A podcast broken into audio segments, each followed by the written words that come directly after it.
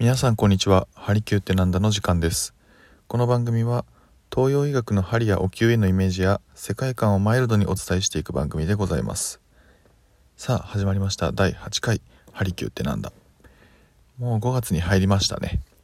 そろそろ梅雨が来て本格的に、ま蒸し暑くなってくると思います、まあ、皆さんもねあの体調に気をつけて一緒に頑張っていきましょう。はい。さて今回のテーマは「新旧不思議な体験です、まあ、今回ちょっと短めに行くんですけど、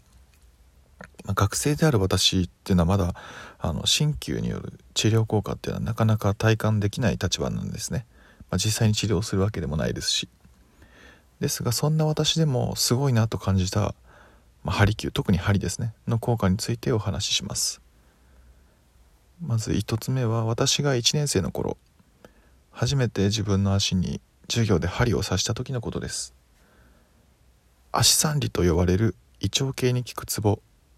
にクラス全員針を刺したんですね。そしたらですね半分ぐらいのクラスメート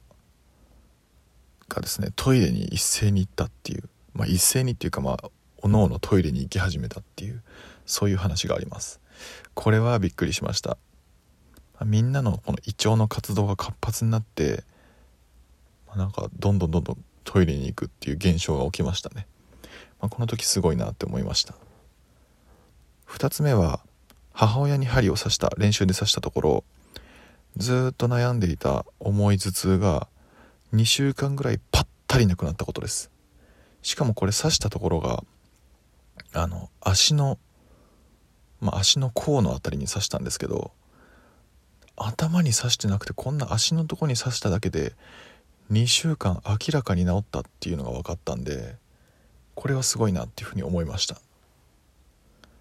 はい、3つ目これ最後なんですけどまたまた母親である日の朝すごい雨の日で明らかにむくんでいてすごい頭痛があって苦しかったんですけどその母親の手に手の手首の辺りですねに針をしたところあ今なんかすっきりしたのが分かったって言ったんですよ。そしたらその後どんどんどんどん良くなって朝痛かった痛みが昼頃にはもうなくなっていたっていうそういう現象が起きました、まあ、東洋医学的な考えとか鍼灸の効果っていうのは完全に信じるのは難しいんですよね。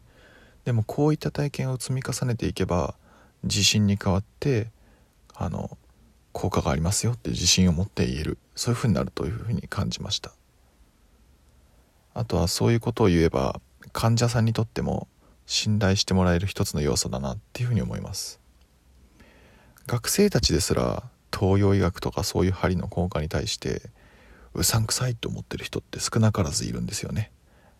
針を勉強してる学生たちですら思ってるのに患者さんにそれを信頼しろっていうのはすごい酷な話ですよね。だそういった方々に真摯に向き合ってしっかりと説明をしてメリットデメリットをお伝えしてで信頼関係を築いていくということが大事だと思っております。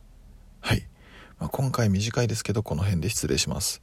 というわけで今回のテーマは新旧不思議な体験でした。この話が少しでも皆さんのお役に立てれば幸いです。ではまた来週。